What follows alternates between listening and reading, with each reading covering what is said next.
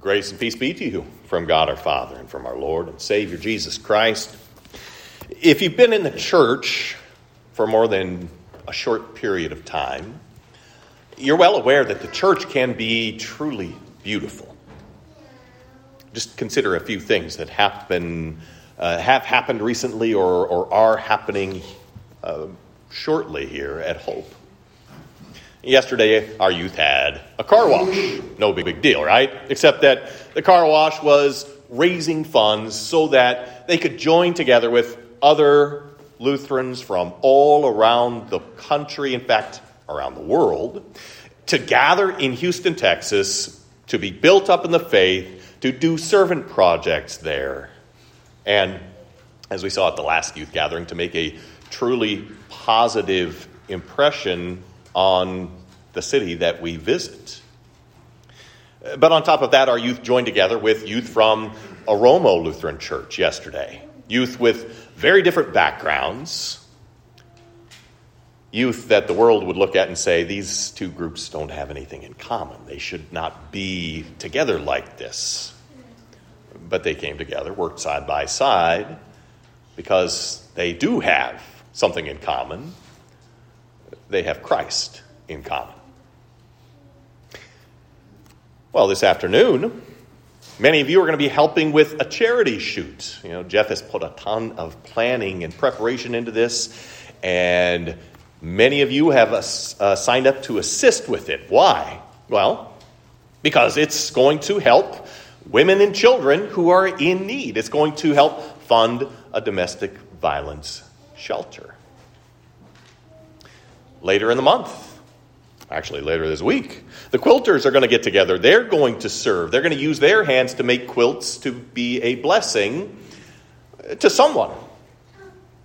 They don't know who's going to receive the quilts. I don't think they ever really find out if somebody has received the quilt uh, for the most part. Uh, but they make them and they give them to be a blessing to those who need them. And we've just barely scratched the surface. I mean, we can talk about intergenerational uh, relationships within the congregation, uh, helping hands, providing meals for people in time of need, the unseen but very necessary of service done by those who do a lot of work that you don't always recognize, counting offerings, serving on church council, cutting the grass, caring for the grounds, visiting shut ins without anybody knowing that you've visited them other than that shut in. Faithfully serving in your vocations. On and on and on we could go. The church really is beautiful. Unfortunately, the church also can at times be quite ugly. We can wound each other, sometimes intentionally, sometimes unintentionally ugly, destructive things can happen in the church.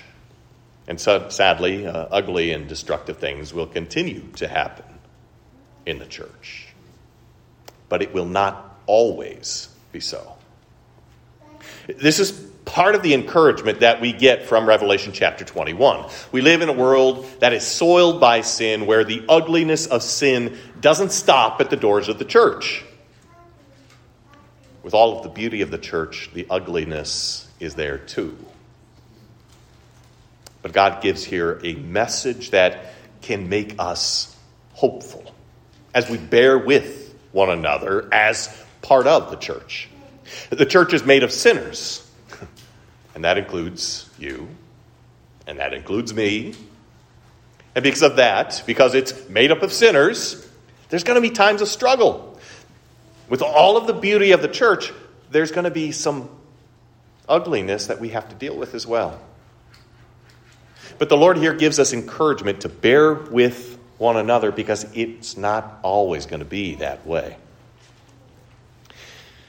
Revelation chapter 21, starting at verse 9, we have Then came one of the seven angels who had the seven bowls full of the seven last plagues and spoke to me, saying, Come, I will show you the bride, the wife of the Lamb.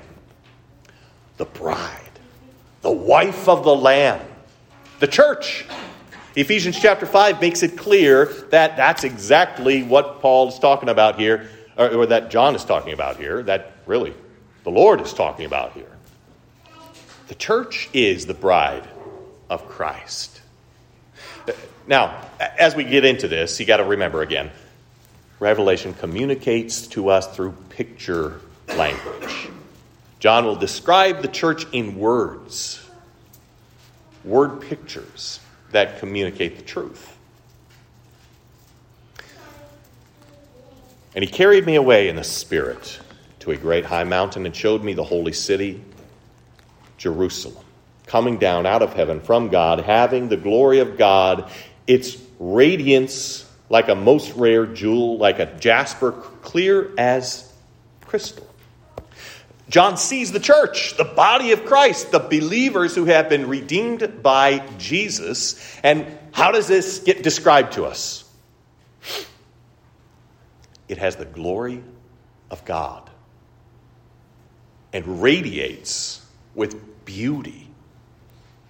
You might remember in the Old Testament, sometimes Moses would go in and speak with God, and what would happen? His face would shine with the glory of God, right? But it was kind of like the moon. The moon doesn't have any light of its own, but it's reflecting the light of the sun. Well, Moses would be in the, the presence of the glory of God, and Moses then would, would kind of have this effect of like the moon, the, the reflection of the glory of God still radiating out from him. But now in the, the new creation, the way in which the Lord describes the church is now it possesses the glory of God. We will actually have the glory of God ourselves and be made beautiful by the Lord. All of the rough edges, all of the ugliness, it's all gone. The stain of sin is no more. No more infighting, no more backbiting, no more sinful pride. But in the new creation, not only do we have the breath of life, but now we have the glory of God as well. God makes his church beautiful.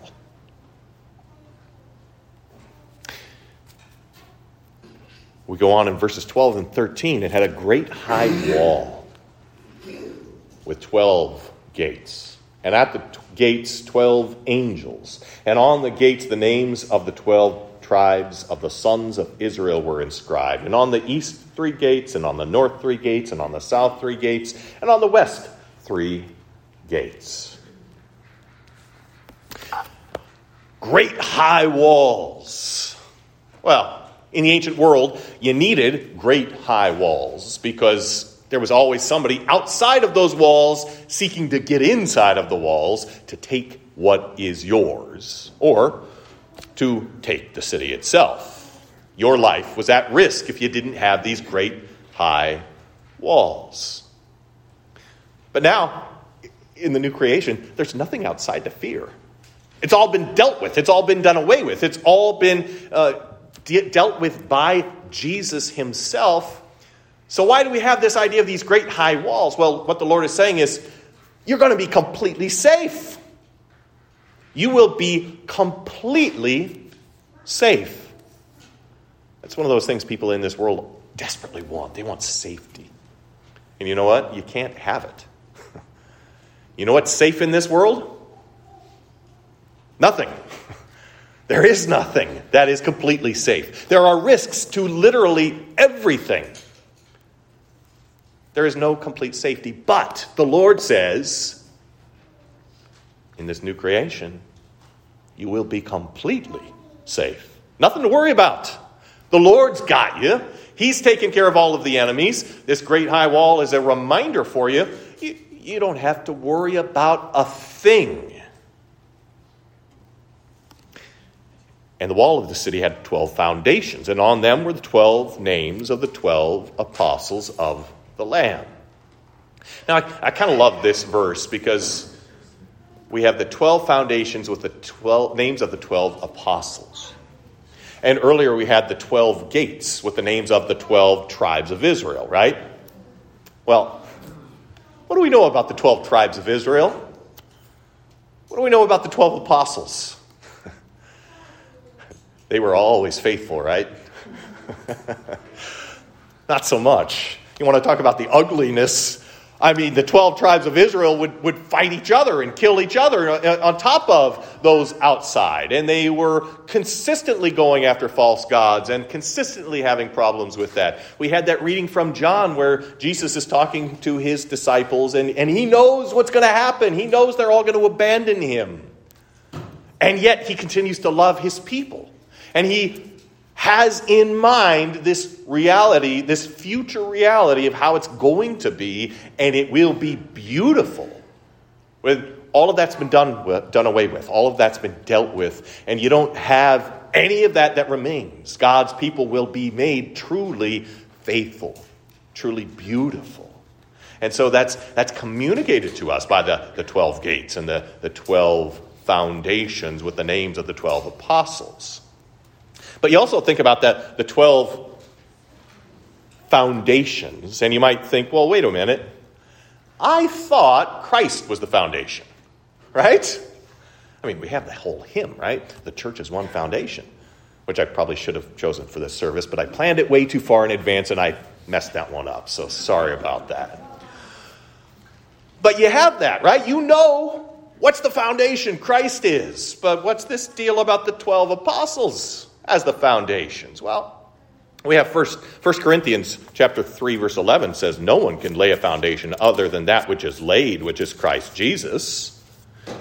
But then Ephesians chapter 2 verse 20 says built on the foundation of the apostles and prophets. Christ Jesus himself being the cornerstone. So what's the deal?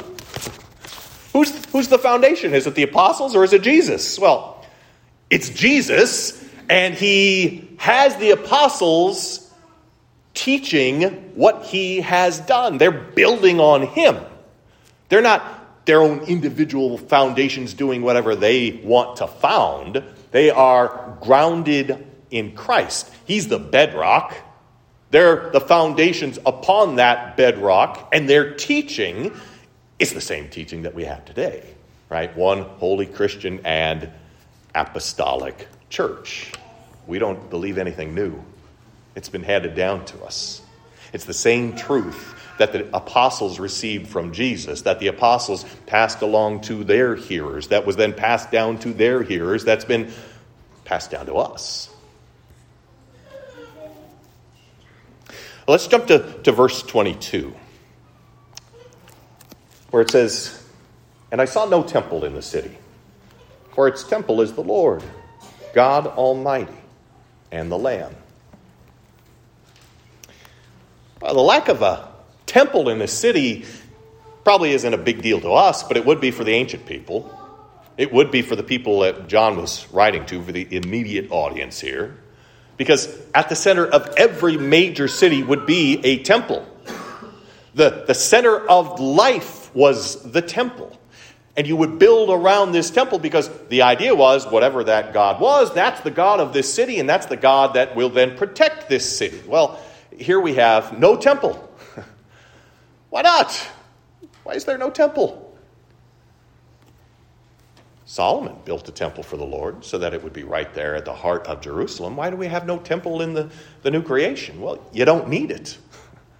The temple was there so that God could be there with his people, well, God's going to be there with his people in a much greater way.